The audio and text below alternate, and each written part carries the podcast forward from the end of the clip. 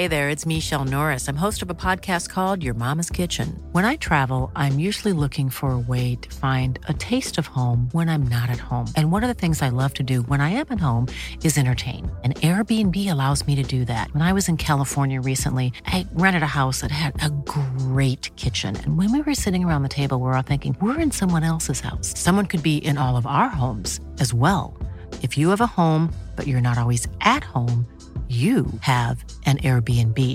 Your home might be worth more than you think. Find out how much at airbnb.com/slash host. Ryan Reynolds here from Mint Mobile. With the price of just about everything going up during inflation, we thought we'd bring our prices down. So to help us, we brought in a reverse auctioneer, which is apparently a thing. Mint Mobile unlimited premium wireless. Ready to get 30, 30, bit to get 30, bit to get 20, 20, 20, bit to get 20, 20, bit to get 15, 15, 15, 15 just 15 bucks a month. So, Give it a try at mintmobile.com slash switch. $45 up front for three months plus taxes and fees. Promo rate for new customers for limited time. Unlimited more than 40 gigabytes per month. Slows. Full terms at mintmobile.com.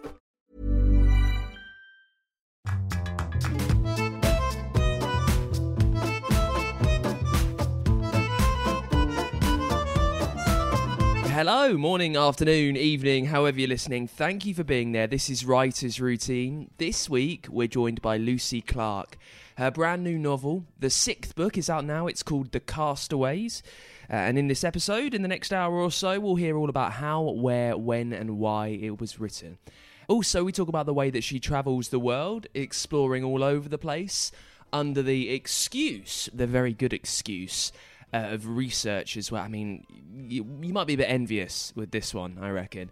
Uh, she's got a really busy day, Lucy. She shares childcare duties with her husband, which means she has to squeeze all her writing work into quite a tight, busy morning. Uh, so, how does that focus affect her work? I loved the pressure of it because when I, before I had kids, I did have the luxury of having a whole day. And I would say my output now is no different to when I had an entire day because it just leaves so much room for just going a bit slower and procrastinating and all those other things that we fill our time with. Whereas now with just six hours, it's like bang, you've you're on, you have to go. And yeah, so it just cuts out a lot of faffing. That's all I lose is faffing time. There is more on the way with Lucy Clarke in this week's Writer's Routine.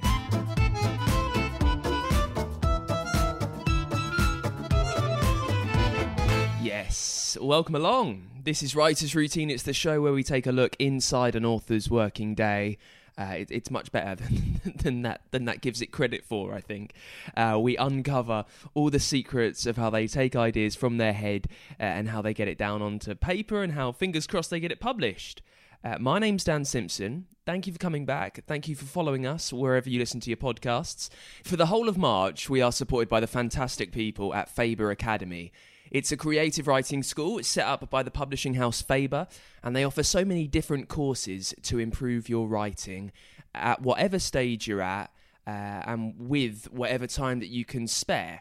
Um, fiction, memoir, poetry courses for all levels across many different timeframes to suit your day, whatever you've got going on. They've got a course perfect for you that you can fit in to however hectic you are. Uh, if you're just getting started, writing at night after the day job, if you can't spare much time, you can do a one day beginner's workshop. If you're a little bit further down the line, they've got six month advanced courses as well and everything in between. Uh, and at the moment, they're all online as well, so you can work it around whatever you're doing. Now, I've had a thorough route through the website, faberacademy.co.uk. And one of the most useful things on there that I think would really help the way that you work uh, is a manuscript assessment it helps out at whatever stage you're at. Uh, you can have an honest, no nonsense assessment of your work in progress, whether it has any potential at all, whether you should carry on with it. They will be brutally honest uh, with that side of things that maybe other people you rely on can't tell you about. Uh, you can also get a full comprehensive run through of everything about your novel. They will really comb through it, I, I guess a bit like an MOT. You can get that done.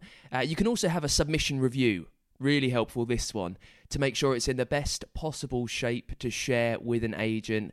They will go through it with you right before you're about to send it off uh, and make sure you're in a perfect position. Uh, and you can save money with this show.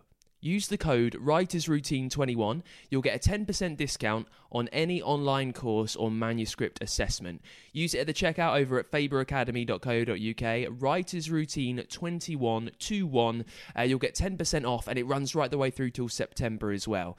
So they're sponsoring us through March but you've got a few more months to to got comb through the website, look through it thoroughly, check out all the different courses that they're offering, and see which one is best for you. You can take advantage of this code right the way through till September to save yourself 10% off any online course uh, or manuscript assessment. It's Writers Routine 21 over at faberacademy.co.uk.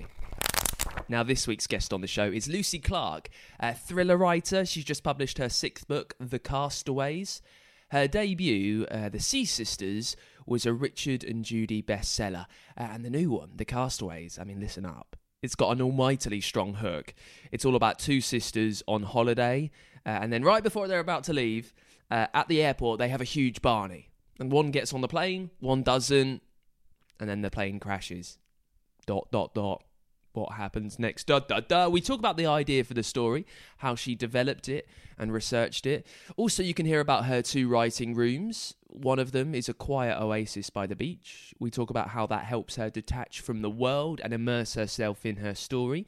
You can also hear why she's quite, not particular, I want to say, about what she uses to write and also why she's fading the mood boards out uh, it's on the way. First, we start every episode exactly the same. Let's get a sense of the surroundings and ask what does Lucy Clarke see around her in the place where she sits down to write. I've got two spaces where I write, but the one that I'm in right now is at home. Um, I've just got a simple wooden desk. Uh, on the sort of um, windowsill above my desk that faces the garden, I've got at the moment um, uh, some jugs with rosemary and thyme in and a cactus um, because I'm writing a book at the moment set in Greece. So I'm trying to bring in a few um, touches of Greece and I have an Aegean candle and some shells. My actual desk is completely clear apart from a manuscript, um, like the draft I'm working on at the moment. So I have, I like a clear desk. I'm not a cluttered um, writer.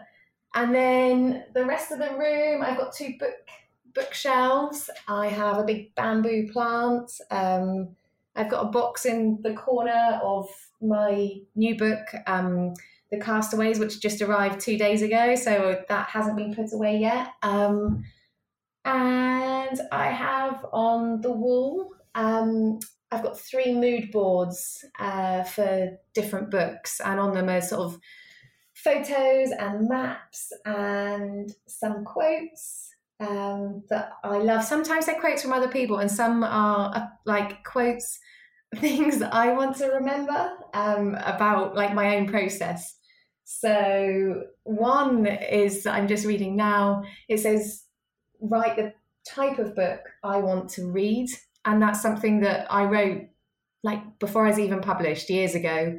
Um, so I keep that up there as just a little reminder to check in. Uh, so that's about the size of my writing room that I have at home.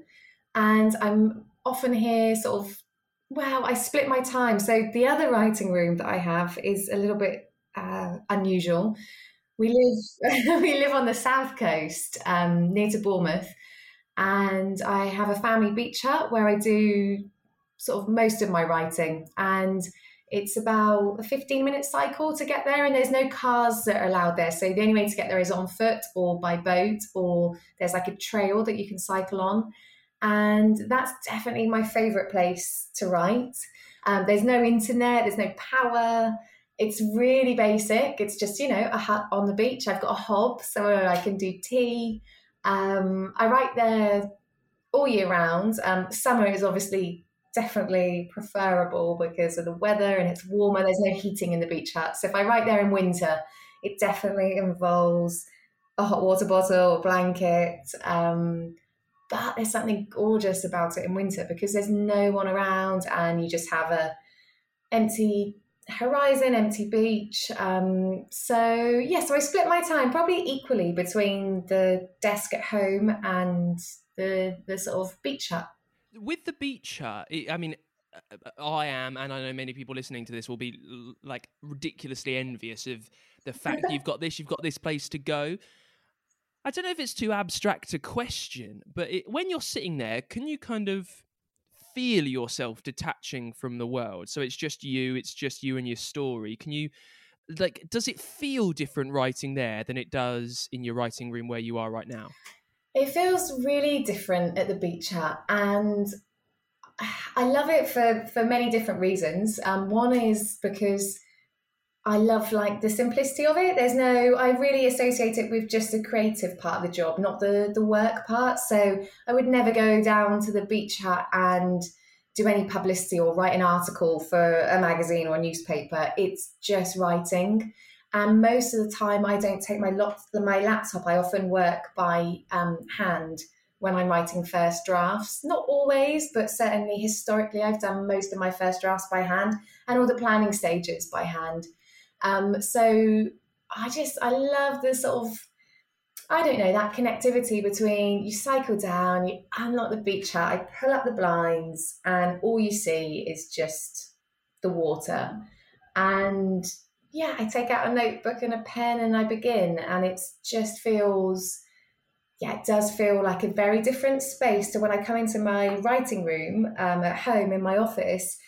It's you know, I do associate that more with the functionality of writing, and it's a place where you know you've got the internet and my phone and the kind of work aspect. So it depends what part of the creative process I'm in, but Beach Hut definitely, hands down, has my heart for the best space to write in. Uh, what what decides where you're going to write of a day? Is it you kind of wake up in the morning and just see what you fancy? It's a really good question. It depends on lots of things. Firstly, on like how busy I am and what what it is I'm doing. So if I've got, if I'm, I tend to use the beach hut more when I have a, like a slightly more space in my writing. I'm not on a really tight deadline. And, and also earlier on in in a process of writing a book, like when I'm in that more kind of creative, free flow um, vibe of a book. Whereas when I'm like up against deadline, it's just I can't even afford the 15 minute cycle down there. I'm like, it's all about desk. So yeah, and and also the other factor, of course, is the weather. If it's howling with wind and pouring with rain, even though it's cozy once you're in the beach hut, you know, you get soaked on the cycle down. So yeah, so then desk desk wins on those days. Uh, talk me through your mood board. You, you you've teased us with that already, but at what point do you make this mood board? Is it right before you've written any words? Is it when you're doing a little bit of research of you're getting the sights and the scenes of the place where you're setting your story? Uh, just just talk us through how you start that. So I have a mood board for each novel, and it's all part of the procrastination stage before I actually uh, feel kind of bold enough to start writing. So I might pull out, I'm quite a visual writer, so I might pull out um, images that kind of talk to me about the book that I'm writing. And certainly, looking at the mood board now, I've got one um, up there for my second novel, which was set in Tasmania. So, looking at that board, I've got maps of Tasmania. I've got photos from a trip that we did there. I've printed out some um, art from uh, just like a picture of a sort of I don't know like a driftwood teepee on a beach. Um, yeah, so just things I suppose that like create the the mood of the book in my mind. But what I do find is it's I, haven't got a mood board for my current book. Um, and I, I don't know. I think it's something I might be phasing out. I really love the concept of it, and they look lovely on my on my office wall. But now, and I don't even like saying this, but Google Images is so handy um, that I've ended up pulling for my new book like lots of images into just a sort of Words document um, where I've like copied and pasted images across. And so that's only on my computer and it's not a sensory. And I feel like I'm sort of cutting a bit of a corner, to be honest, doing that because I do love the feel of it being surrounding me in my room. So I think it's something I need to get back to rather than sort of cut out. Uh, it's, it's interesting that you've kept mood boards from books that you've already published. Why have you got three up?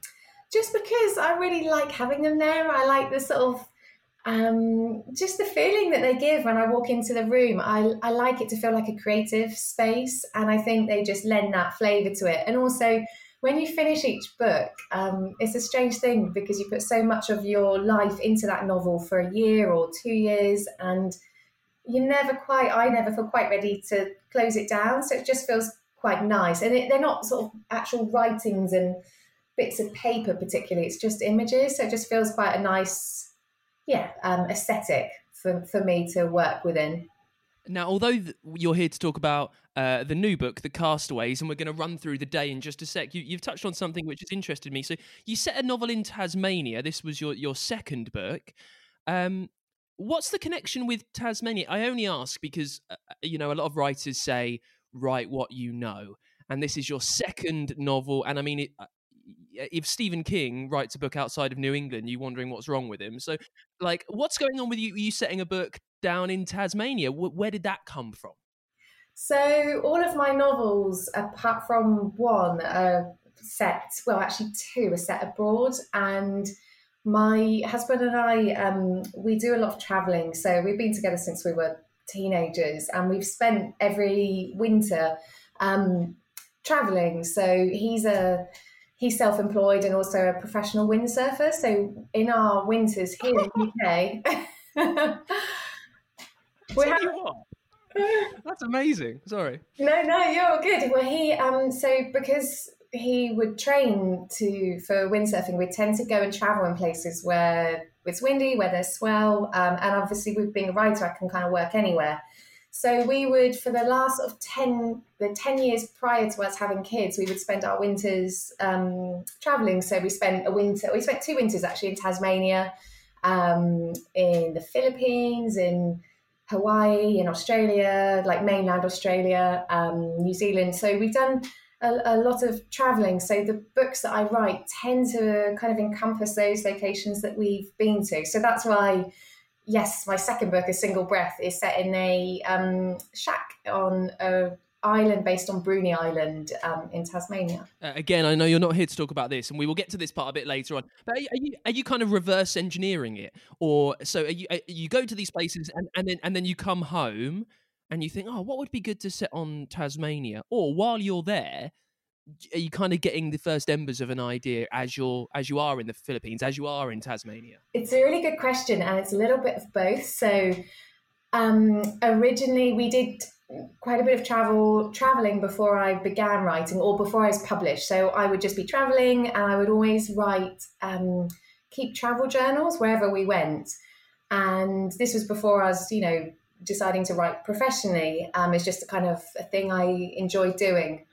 And so then when I began to realize actually what I would love to be doing now is being a professional, you know, a published author. That's what I want to try and do. And it took me several years to make that a reality. Um, but then I had all the notes in my travel journals to go back to. So I would look at places I'd been and set the novels in those places because it was somewhere I had kind of access to in my memory and through my research. Um, but now that I am sort of plotting a novel before, you know, necess- like I might think of a hook to a novel, I will then be thinking, right, now where do I want to set it? Do I want it to be somewhere that we've already been, or do I want it to be somewhere where I really would love to go? And um, my third book, The Blue, is set is about um, a group of people on a yacht, and they're almost like it's a bit like a commune on a yacht, and they're sailing around the Philippines, and um, it's a mystery. One of them disappears from the yacht, and it's a question of you know what happened to him. Did he go overboard? Is there a murder on board. Um, and that novel, so when I started it, I just had the idea that I wanted it to be set on a yacht, but I ne- had never sailed and I hadn't been to the Philippines.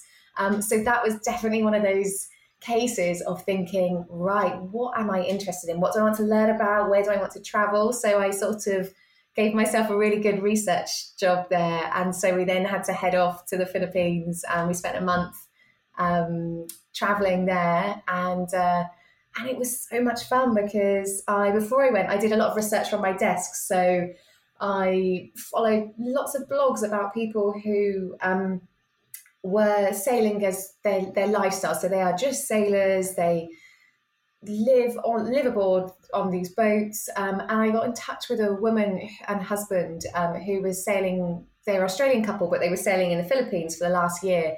And she wrote this fantastic blog. And um, anyway, I was emailing her before the trip to the Philippines and said, you know, I'd love to come and interview you when we arrive. So we had our sort of it was our first night in the Philippines, and we met this Australian couple in um in a bar in Palawan, and uh, we were having a drink, and she said to me, um, we were like half an hour into the to the interview, and she just said, "You know what? The best way to experience what it's like sailing in the Philippines is to just do it. So, would you like to come aboard and sail with us?"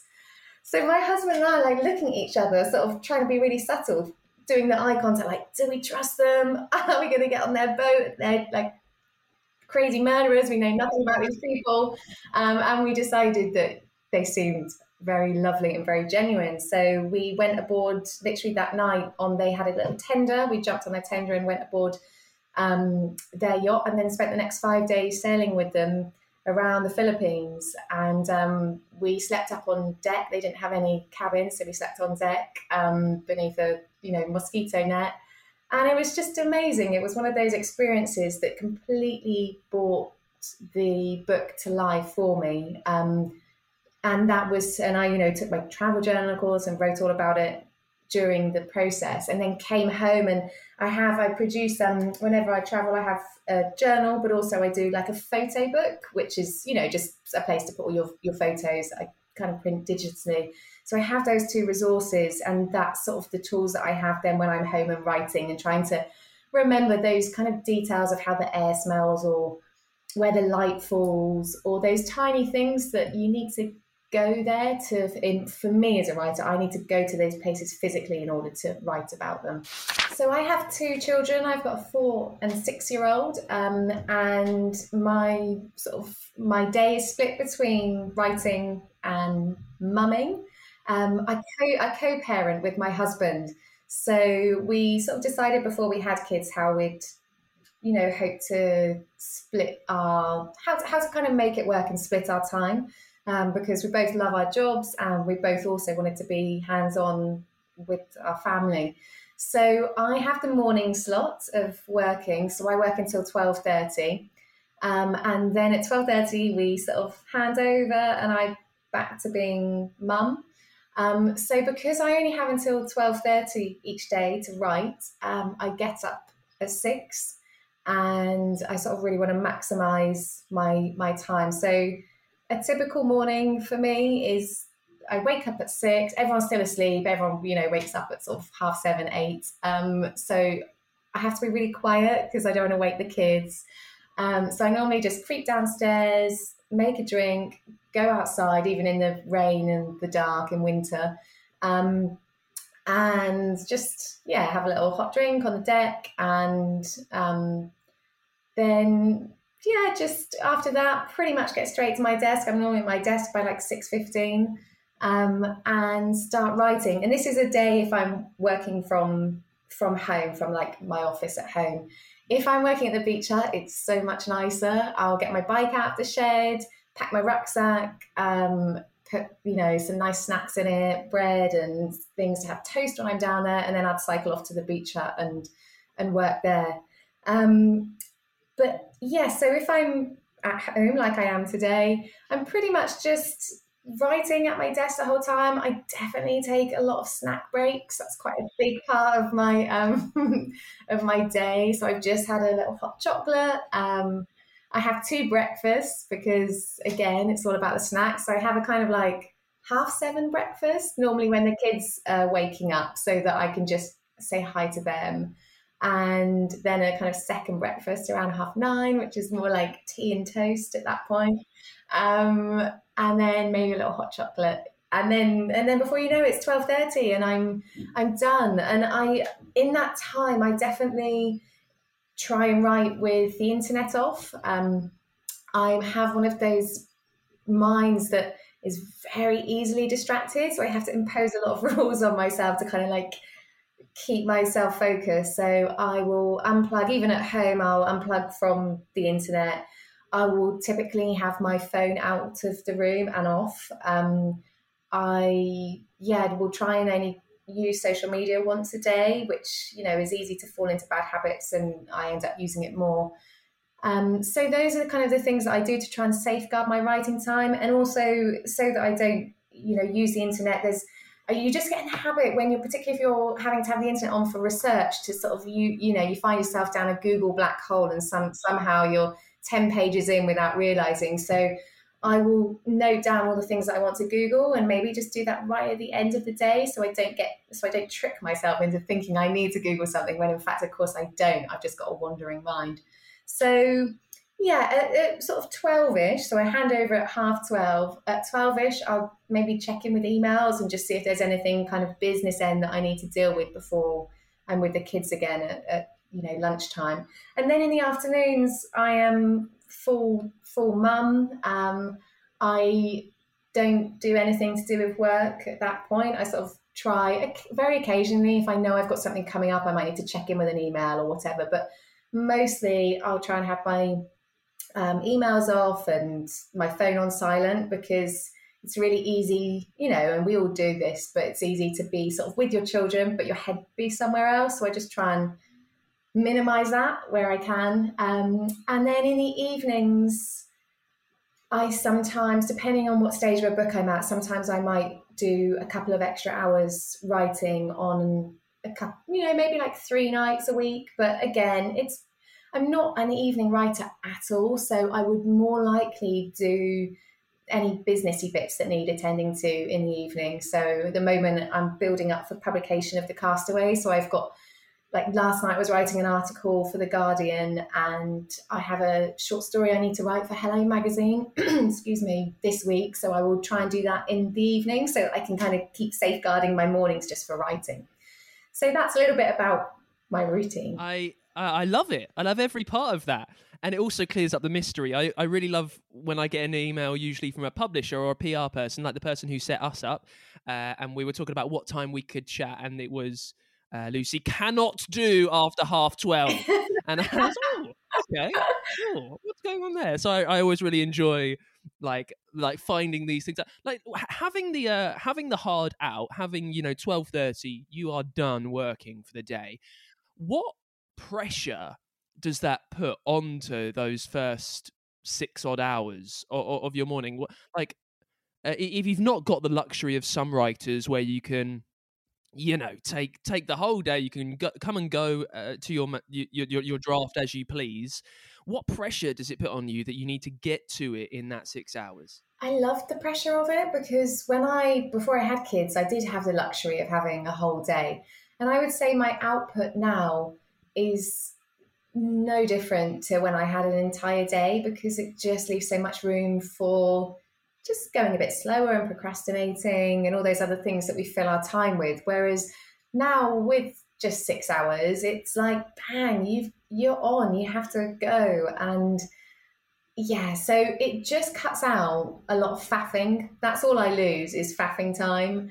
And you know, when my children, one is or would be at school if we weren't in a pandemic, um, but the other is in preschool. But when they are both one day at school at the same time, I will have slightly longer hours. Um, I'm not particularly sort of looking forward to that. And you know, in some respects, it's nice, but all you end up doing is filling your time with more work. And I don't know. I think there's something really nice about having a bit more of a balance of being particularly when you're in a creative role, um, a lot of the work that you do happens off the page and the things that you're doing, the experiences that you're having. And if you're just solely slogging out 12 hour days at your desk, I don't know what living you're doing to be able to write about. Um, that's, you know, how I see it as well. At the start of your day, when, when you first get down to it at half six or so, uh, if you need to immediately get down to it, how do you know what you're doing that day? Is there some grand plan where you know this is what you're doing this day, this is what you're doing the next day?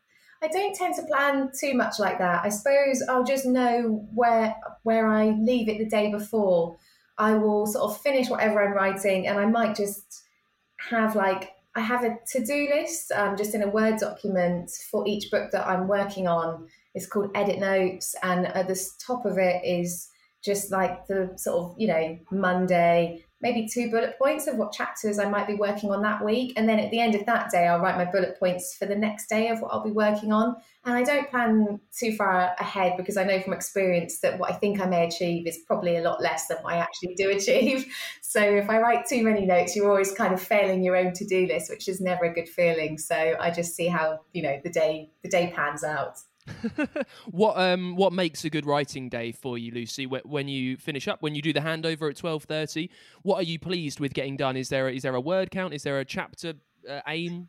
There isn't a word count. Um, I would say it's about presence. So if I end my writing morning, I always say we, you know, my husband and I meet in the kitchen. We normally just check in, you know, how the kids doing, how's your morning been and he'll always say, you know, how's your how's your writing been? And if it's a good day, it will be because I've been really focused and present with what I'm working on, and I will feel that whether I wrote a short amount or a really long, lengthy chapter or two, um, it's just about how focused I was in that time, and I think it just comes across on the page. I have patches where I can be really focused and the output's amazing and you feel really good and you end the week on a Friday feeling like, yes, I have had a good week. And you feel that Friday feeling that I used to get when I, prior to being a writer, you know, when you end the week in a, in a normal job and you're like, yeah, done, all about the weekend.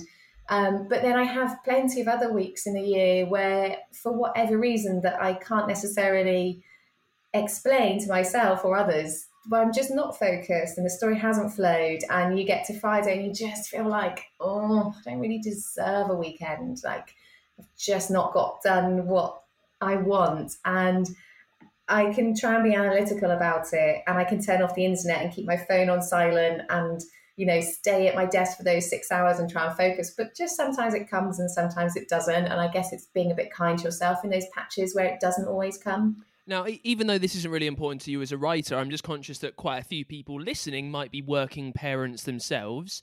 Uh, having this fairly strict two-person tag teaming the way you're working it, how, how do um how do you think the kids find that? Like, I'm, I'm just curious for myself, really. You know, this is mum's time now, this is dad's time. Like, that that's a really interesting way to do things. Yeah, I mean, our kids are just, that's all they've ever known, um, being co parented by us. So, we it, I just think they they are I don't know they're very lucky in one sense because they get to have time with uh, Jim, my husband, when I'm writing, and that's been kind of a bit of an unexpected gift in it um, because they have got a really lovely relationship with him because they have half their time you know with daddy and at 5.30 so he finishes jim finishes work at half five um, and then we all have dinner together, and the and then we both, you know, the four of us hang out and do stories and bedtime all together. So they get a good chunk of the day with us all. Um, but it's really nice having like your own little slice with them, doing your own thing. And I feel I'm a, I've really noticed like I'm definitely a better, I feel that a lot of people have it so much harder with when they full time parent because I feel like I'm on better form as a as a mother when I've had like that time to myself in the morning to do my own thing and to write. And you kind of come fresh at twelve thirty, like, cool, I'm ready to be involved and get stuck in with them. Um, whereas like sometimes by the end of a weekend, I'm noticing I'm really ratty and just like, oh, I'm ready for my own space again. So yeah, so it works for us, um, the co-parenting thing, and everybody's different, aren't they? But I think it's a, been something that's been like I say, for, for Jim and I, quite a gift. I find there's a really beautiful, unbroken connectivity between thought and page when I write by hand. So I am really particular about my stationery that I use. Um, I always have an A5 journal. Um, it, it is blank, I don't write in lined pages. I like the pages to be good quality stock, preferably cream, and I use a um, I use a mechanical pencil, not a pen, um, and it I like it to be a 0.5 millimeter lead, just in case anyone's interested. so there is some really specific stuff going on with my stationery. Um, funnily enough, with everything else, I have very little specification. Like I just work on a really basic laptop in Word. I don't have any fancy programs. Um, but I think it's to do with the aesthetics with with me and the journal because I just like, yeah, I've always been one of those people when I was at school and you start you've you finish one workbook or exercise book and you begin the next one and I really would like that first page to be neat and like the titles double underlined and I'd have my like biro with full colours in so I could get it just right. Were you the pencil case girl? Oh, absolutely. I'm yeah. still a pencil case girl. Um, I've got a really nice pencil case now. So, yeah, so aesthetics with journals when it comes to computers, because I don't have any passion for technology, it's something that does not hold any piece of my heart. Um, I can just, yeah, any old laptop will do. Word, fine, done. Um, yeah. well, let me put you in a in a terrible situation then. You've uh, you, have cycled down to the, the, beach house. Oh my god! I know what's coming. I'm getting my heart's racing just thinking about this. Carry on. And uh, and uh, and you pull out your notebook, and it's not the notebook you want. You've not got the right mechanical pen. You've only got a pen. It's a terrible biro, and you you know how how will that unsettle? I know it's this is a preposterous question, by the way, but like what will that do to your day if you can if you can describe that terror as best you can? I think that is the ultimate trigger for writer's block right there. I mean, I don't know how I'd get to write another page. Um, so if I didn't have the right, if I didn't have the right pen, oh, do you know the funny thing is, and I love this about people in general, is that we're all massive contradictions because although I love my pencil and my journal, I also write on absolutely anything. I write on receipts. I write, this is might seem sacrilegious, but I write on other people's novels when I'm reading them and I suddenly think of an idea for my own. I'll just write. Yeah, I'll just write in the in the you know right back wherever there's a big blank page um, at the beginning. I'll write over them. I will write on you know oh, just absolutely whatever's to hand. The kids' drawings, like it doesn't it doesn't matter. I've got no shame. Um, so I do like to have my lovely journal, but when an idea comes, I'm quite prepared to put that down on whatever vessel is near me. What I don't tend to do is put it on my phone. I like to handwrite it. So uh, you know, phone is desperate, desperate times for me, but hopefully there'll normally be some sort of pen and something to write on to hand. Hey, I'm Ryan Reynolds. Recently, I asked Mint Mobile's legal team if big wireless companies are allowed to raise prices due to inflation. They said yes. And then when I asked if raising prices technically violates those onerous two year contracts, they said, What the f are you talking about, you insane Hollywood ass? So to recap, we're cutting the price of Mint Unlimited from $30 a month to just $15 a month. Give it a try at mintmobile.com slash switch. $45 up front for three months plus taxes and fees. Promoting for new customers for limited time. Unlimited more than 40 gigabytes per month. Slows. Full terms at mintmobile.com. I'm Sandra, and I'm just the professional your small business was looking for. But you didn't hire me because you didn't use LinkedIn jobs. LinkedIn has professionals you can't find anywhere else, including those who aren't actively looking for a new job, but might be open to the perfect role, like me. In a given month, over 70% of LinkedIn users don't visit other leading job sites. So if you're not looking on LinkedIn, you'll miss out on great candidates like Sandra. Start hiring professionals like a professional. Post your free job on linkedin.com/people today.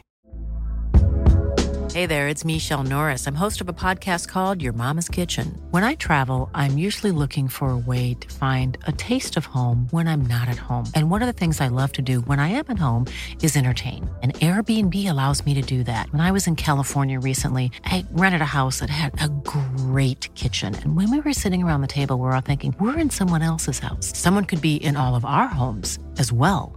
If you have a home, but you're not always at home, you have an Airbnb. Your home might be worth more than you think.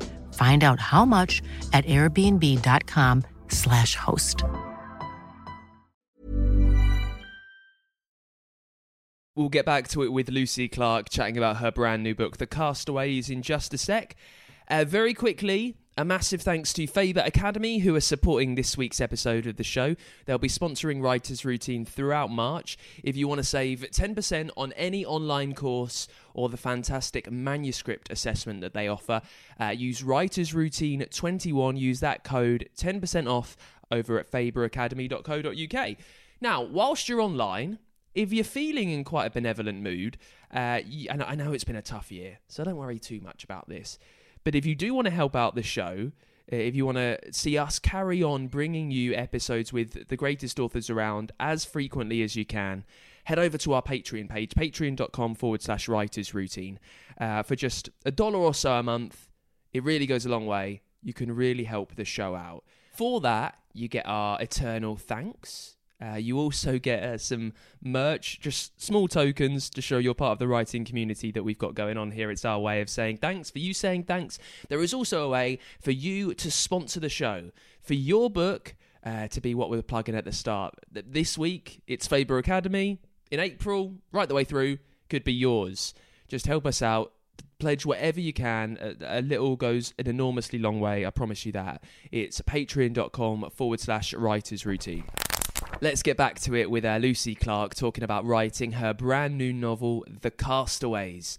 In this half, we talk a little bit more about the book, how the idea came to her, how she developed that with thorough research. Uh, quite glorious of research that I'm, I'm, I'm kind of envious about. I'm not, not just envious, I mean, like really fumingly jealous about, by the way.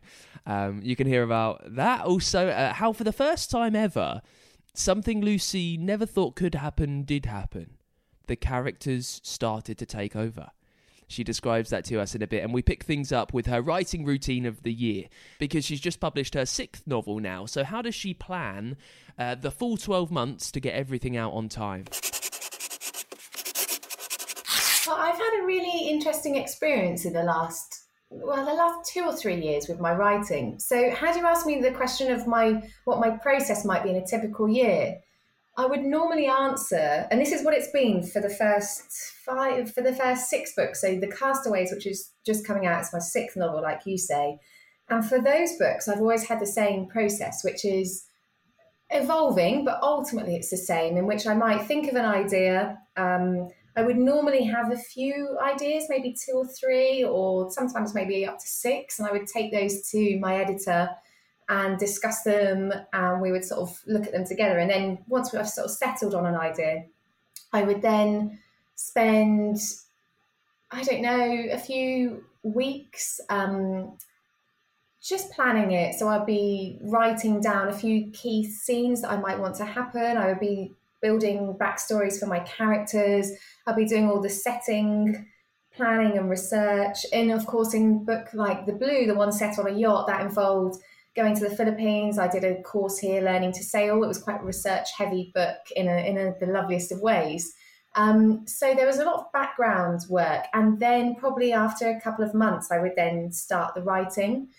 And I would begin writing from a loose plan. I might have um, an out what I would call a plot outline, which would be noted in just a Word document, and it would have maybe three bullet points for each chapter of things that I might try loosely and cover. And I found it was quite a nice guide and a marker to help me when I was feeling like I've no idea how to write a book. Um, it would be like, okay, well, I know I've got to write those three things in this chapter. That's achievable and doable. And that's how I would begin. And I would write a really loose, scrappy first draft that would maybe be 50,000 words. And then I would go back and do the next draft, and I might end up doing 10 drafts, just layering each one until I get to kind of a full length draft, which might be more like 90,000 to 100,000 words. And that would be my process. And it would take anything from from start to coming up with the idea through to finishing between a year and a year and a half. Um, and that's the way I have always sort of worked. And with the Castaways, it actually took me two years to write. It was it was a immensely tricky book um, to write because I have a split timeline and there's lots of things that have to be revealed and in certain ways. And I just got completely lost in the first six months of writing it. I went down in a, in a direction that was the incorrect direction, but you only know when you get to the end and you go, oh, damn, this just does not work at all. And then, you know, you just delete like 50,000 words and spend a week just wanting to cry or actually crying. Um, and then, you know, you muscle on and carry on. So that was the process for the Castaways and my previous books. Um, but we then hit lockdown one, 1.0 back in last March. And I had a really different writing experience. So I had just handed in a draft of The Castaways. It's probably God, I don't know. It's like the probably the third draft my editors had seen, and it, as I say, it was probably the hardest book I had had to write. Me, so when my book goes off to the ed- my editors, um, I then normally have maybe sort of four weeks or so while I'm waiting to hear back from them on their thoughts. And in that time, I'd already had an idea for a book that I wanted to write for what will be my seventh novel. And I just, I don't know what it was. So in lockdown, um, I came off social media because I tend to do that a couple of times a year. I take a month off just because it quietens like headspace. It's just nice to have a, a break. Um, and I just thought, do you know what? I'm just going to try something really different. And I had the concept for my seventh book, which um, it doesn't have a title at the moment, but effectively it's about a group of six women um, who are on a hen weekend in Greece.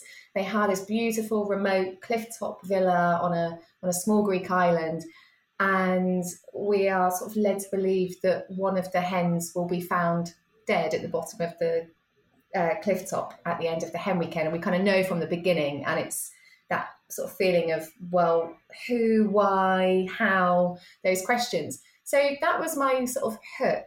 Um, right when I when I had the idea, that was it. The, you know the, the full extent of the story, and I just started to see a couple of the characters of who those hens would be, and over sort of forty eight hours, I just sketched out really briefly who each of those six women would be, um, how long the sort of hen weekend would last for, and the place it would take take you know the actual setting of the island. And then I began writing, which I just would never normally do. Normally I'd like plot it out and I'd know what's going to happen. I'd know who's going to die and who did it and why. And instead, I just spent three weeks in my kind of morning six hours um, writing and I turned around a draft in in yeah three weeks and two days, and it was a it was seventy one thousand words, which for me is um, I would kind of typically describe myself as quite a slow writer, and it was really strange and such a different experience and such an exciting writing experience. The the story did this thing that I never believed happened. When other writers talk about it, I'm like, come on, no one does that. Where the characters just like directed the plot. They, I, I kind of wrote as the characters, and it's multi viewpointed. So I write as each of these six women, and yeah, and the story just unfolded in this really fun, exciting way. And having had that experience, so I got to the end, and I then called up my editor and said, you know, I've just written like a draft, and you know, we chatted about it, and she was really excited about it, and um, and since then, I have then tried, I thought, well, look, this is a really time saving method of writing because I'm like normally quite, I feel like I'm constantly on the back foot with my writing. Editors typically want you to produce a book a year. And I would say my average is more like 18 months, and the castaways, as I said, two years. So to kind of done a draft so quickly felt like, oh my goodness, this could be unlocking the key to like meeting my deadlines. So I've just tried the process again with an idea for what will be my eighth book. And I know we're here talking about book six, The Castaways, but you're normally as an author like sort of publicizing one book, working on another, thinking about the one you're doing next. So you've always got sort of two or three books juggling in your brain. So I just tried this process again, wondering if it was a fluke with the sort of hen party novel. Um, and I've had a really similar experience to being able to kind of do a draft in three weeks um, without any kind of research and planning. And of course, it's just really rough and bare, and I wouldn't give that draft to anyone. And it's not, I'm not saying in any way that it's quality, you know, it's just rough bones. But it, it feels like, I don't know, I love that the writing process has evolved so completely for me, where I thought I was one type of writer where I like to plan in advance and then write. And now I'm discovering that I can do it in an entirely different way. And and it feels really exciting. I feel like I'm having an affair with my writing all over again. So I'm not sure what type of writer I am, and I'm not sure how my next book will pan out, but I love this sort of new experiment and how it's feeling. So, what was it like uh, as as well between the sixth and the seventh, and and then this, these mysterious seventh and eighth you've got going on? What was it like having to come back to the edits of uh, book six, The Castaways, when you'd got down an entire first draft of a separate novel in, in three weeks. How was that process of you know reattaching yourself to something you spent so much work on uh, that you kind of left behind for a few weeks? It's a really hard thing actually because you are immersed in one world and then you have to kind of pop yourself back in another. And I do a thing where I like physically clear my desk. So at the moment, I'm working on a draft of the Hen Weekend, which will be not called that. So I've got all the kind of Greek, um, you know, the the herbs on my desk and everything to kind of bring that flavour. But when I'm working on something else, then that, that will be cleared off the desk. And so I'll try and kind of physically create a space that brings whatever book I'm working to to mind. And I also work with, um, I write to music uh, a lot. So I have Spotify playlists for each of my books. So I will play only that music during the writing of, you know, a certain book. And that helps me step back into that mindset. And I think one of the nice things I find is when you have had a break from one story um, and you return to another one, even though the drafting and editing can be quite challenging, it does also feel nice because you're becoming fresh to it again. And I think when you've been working on it for a long time, you need that space. So it's a good thing for my writing to have a break from it and then return to it. So now, Dan, you may not be picking holes in the uh, quality of but let me tell you, there are many, many readers out there that will be. Um, so you have to get it right. There's no question. You've got to do your best to get it right. But I think um, what I tend to do, particularly with writing a book set on a yacht, which is a world I knew nothing about, I wanted to give myself a bit of a get out of jail card. Um, so it's written from the perspective of one of the characters who's a non sailor. So she boards this yacht and has never sailed in her life before. So we're seeing it fresh through her eyes, which means I don't need to get too technical um, which is good because I don't want to sort of ostracize readers who've never stepped foot on a boat before. Um, so to have done the sailing course was completely, for me, integral to the writing of it because the novel takes place, the almost entirety of it is on board a sort of 50 foot yacht. Um, and had I not understood some of the fundamentals of how the wind works and you know, how to kind of list sails and all of those things, then I don't think I've been able to have written it with any authenticity. So that was definitely quite a research heavy novel. But I would say the rest of my novels don't tend to have too, you know, they don't tend to involve me learning an entire new skill set, um, which is quite lucky because, of course, the research part, whilst wildly fun and interesting, does not there's no budget for researching, by the way, in case anyone's wondering. I do have publishers pay for these trips. Um, they absolutely don't, I'm afraid. So you have to kind of fund it yourself, anything that you're learning or researching, um, and hope that that will be sort of paid back through royalties or advances or whatever. Um, so, yes, for the Castaways, which is set in Fiji um, or is set on an island in the South Pacific, where a plane goes down and there's no trace of the plane. Um, it, we just it just disappears off radar, and everybody's after a huge three week search um, involving various different agencies. Everybody is presumed dead, um, and the research for that involves speaking to people in the sort of aviation industry. Um, and I had been to Fiji in the past, so I had my sort of travel my like photos and whatnot. Actually, I say I've been to Fiji in the past, which I have, but it was the one trip of my sort of adult life I've done where I didn't take or write a travel journal because it was actually my honeymoon.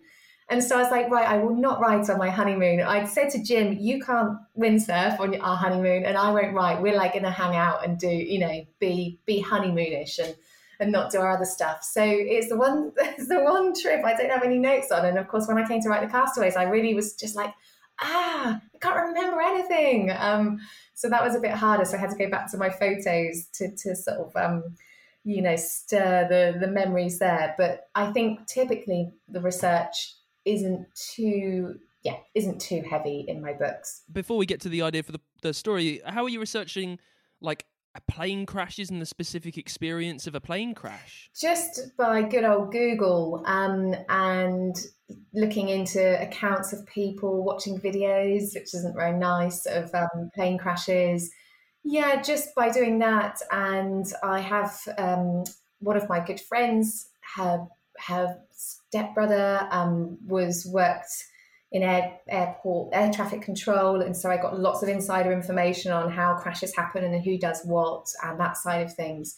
So that was part of it um, as well. But I and then from there I was talking about you know island life. These this isn't a plot um, spoiler because by the title alone, the castaways, the, the readers will kind of have a good clue that there were survivors um, so I then had to sort of, you know, look into the survival elements of what happens of somebody who is stranded on an island and how, yeah, the sort of things that they need to eat and drink and the priorities in a survival situation. So again, that was interesting to research and and just again, Google um, is definitely your friend in those kind of elements and reading other books and yeah, talking to talking to people who have kind of knowledge in those areas as well. So I always enjoy the research stage. It's really, yeah, it's really fun. Uh, just take us into the mindset of writing the castaways. Um, if you can remember, can you give us an example of what type of music was on the Spotify playlist for this one, just just to help us out? Yeah. Um, so on my on my book six Spotify playlist, I was listening to lots of um, Bonobo and a French artist called Petit Biscuit. Um, and it's quite, I tend to listen to um, people who, or artists without lyrics often, just because it's annoying when you get like words stuck in your head. So, yeah, so lots of um, music like that was was good for me, and Bicep I listened to as well. Um, so quite ele- sort of not necessarily what I would always listen to, quite uplifting electronic um, sort of soundscapes for for the castaways. Um, and funnily enough, I've just found a playlist, uh, and it's just quite simply called Greek Taverna music. And the novel that I'm working on at the moment is set in Greece. And just when I have a kind of taverna scene, I literally pop that playlist on. Um, I haven't written the whole book to it because it would drive me crazy, but it's just quite fun, like completely different vibe to to writing the Castaways playlist. Uh, you, so at the end of the year, you know how Spotify do the um, "This has been your year." You know, we're gonna we're gonna take all of your data and we're gonna try and sell you loads based on. I would love to know what the heads at Spotify are doing. Like, what the, what's she doing now? I know it's quite eclectic. That's all I'm gonna say. uh, listen, so just talk to us about the the very first moment that the idea for the Castaways came into your head. How did how did that spark present itself? Sometimes with my books, I have a really clear spark and it's like, yes, here we go, this is it. Um, and other times it's just more of a sort of, I don't know, like a gentle musing. And the Castaways was not a light bulb moment for me. It was a product of um, several years ago hearing the news about the Malaysian airline flight that disappeared. Um, carrying so many passengers. And it was, I don't tend to listen to the news very much. We don't really follow, well, you know, follow the news in the way that is kind of necessary, but also try and keep a bit of a distance from it. Um, but it was one of those stories that I would always find myself turning up on the radio when it came on because it just seemed to me absolutely shocking in our sort of digital age that an entire plane could go missing um, with all these hundreds of people on. And there'd be no trace and no radar and no black box recording and all of those things that you might expect. And I think it just stuck in my mind. And at, at the point when the news when the news was breaking, I wasn't thinking for one moment I'd write about that. But it obviously logged somewhere in my brain because then when I had sat down to, to literally think, right, what am I going to write about for my sixth novel? I had about four or five ideas one of which um, I had already written maybe 30, 40,000 words of. And then I went for a meeting, which I normally do when I have, when I sort of start a new book, I went to have a meeting with my editors. And we sat down and I sort of, you know, chatted to, it's really relaxed because I've worked with them for years and they're, they're friends as much as editors. And I was just sort of chatting through the different ideas that I had. And I, you know, was really trying to sell this idea that I'd already written 30,000 words of, like, you know, this is the one. It was set in Sri Lanka and I'd just done a big trip there and I was all guns blazing for it. But I knew before I even like shared these few ideas I had, I knew they were going to go for the for the plane plane crash um, because there was just something about it, and I felt it as I thought about the idea that in in the castaways the story is it's not really about a plane crash at all that's just the the sort of setup um, but the story is about two sisters and they are due to they're two british sisters um, and they're due to get a flight to fiji they're at different kind of crisis points in their life and this trip is something that they both need and they get to they've flown out to Fiji and then they take an inter island plane to get to one of the kind of remoter islands for what's meant to be like kind of a really nice grounding holiday for them both. But there's an argument at the at the sort of um, hotel where they have a stopover the night before, and one of the sisters doesn't get on board the plane, and of course the other one does, and the plane then disappears. So immediately we've got this huge emotional tension from the sister that didn't step on the plane as to I deserted her, the guilt, the things that they said in their final argument. Um, and she's a journalist, um, the sister Erin, she's called. She's a journalist working in London. And after two years of absolutely no information about where this plane disappeared to, no trace, um, no black box recording, all of these things. You know, she's living a kind of half life. And then the news breaks that the pilot of this plane, a Fijian, um, well, he's Australian but was living in Fiji, is found alive in Fiji. He's brought into hospital and he's been living under an alias perfectly fine for the last two years, ever since the flight went down. So of course the world's media absolutely erupts, thinking, you know, what the hell? Like he's been alive. Where's the plane? Where's everybody else? What happened to them? And the sister Erin, the journalist, knows that she needs to find out. She needs to speak to him. She wants to uncover the truth of what's happened. So she flies out to Fiji to interview um, the pilot who's struggling with. He's in hospital because he has a brain tumor. Um, and so it's her uncovering of the truth of what happened in the disappearance. And it cuts back and forth between two timelines of one sister investigating and the other sister as she gets on board this plane, as the plane crashes, what happens to her and the people she's on board with. So so it kind of covers two time frames. So yeah, so that's sort of the story. So it, it began with, I suppose, just a gentle thought of, oh, I'm intrigued about a plane going down and how it can disappear. But it turned into something that resonates more with me, which is the kind of emotional element of thrillers. I'm not kind of a, I'm not, I'm called a psychological thriller writer by genre, but I'm not a kind of cold, hard murder investigation bodies. I'm the emotional elements of it. Like, how did that sister feel and what what reaction does that have and how does it affect her life and how does she change and what do they unpick and that mystery i think for me that's where tension really lies is a tension between people rather than a crime And that is it for this week's Writer's Routine. Thank you so much to Lucy Clarke for coming on the show. You can get a copy of her new novel, The Castaways, using the link in the episode notes and over at writersroutine.com. Uh, while you're online, uh, if you fancy pledging just a small amount every month to help with the show, patreon.com forward slash writers routine is the place to do that.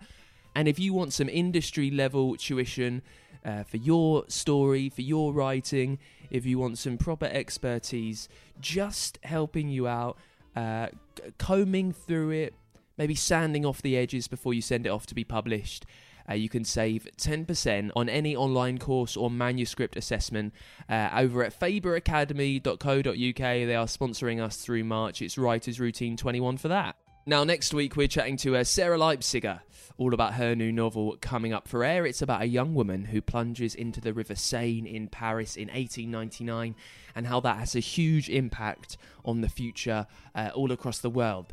Uh, it's a true story that Sarah has uh, dramatised fantastically. She'll be on next week to tell us all about it with another writer's routine. I will see you then.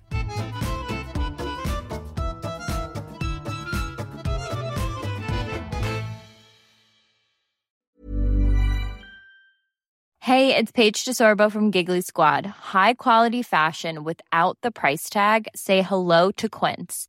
I'm snagging high-end essentials like cozy cashmere sweaters, sleek leather jackets, fine jewelry, and so much more. With Quince being 50 to 80% less than similar brands.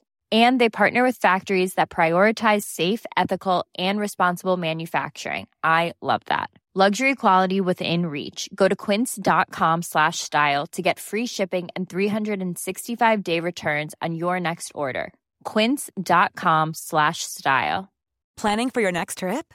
Elevate your travel style with Quince. Quince has all the jet setting essentials you'll want for your next getaway, like European linen, premium luggage options, buttery soft Italian leather bags, and so much more. And is all priced at 50 to 80% less than similar brands. Plus, Quince only works with factories that use safe and ethical manufacturing practices. Pack your bags with high-quality essentials you'll be wearing for vacations to come with Quince. Go to quince.com/pack for free shipping and 365-day returns.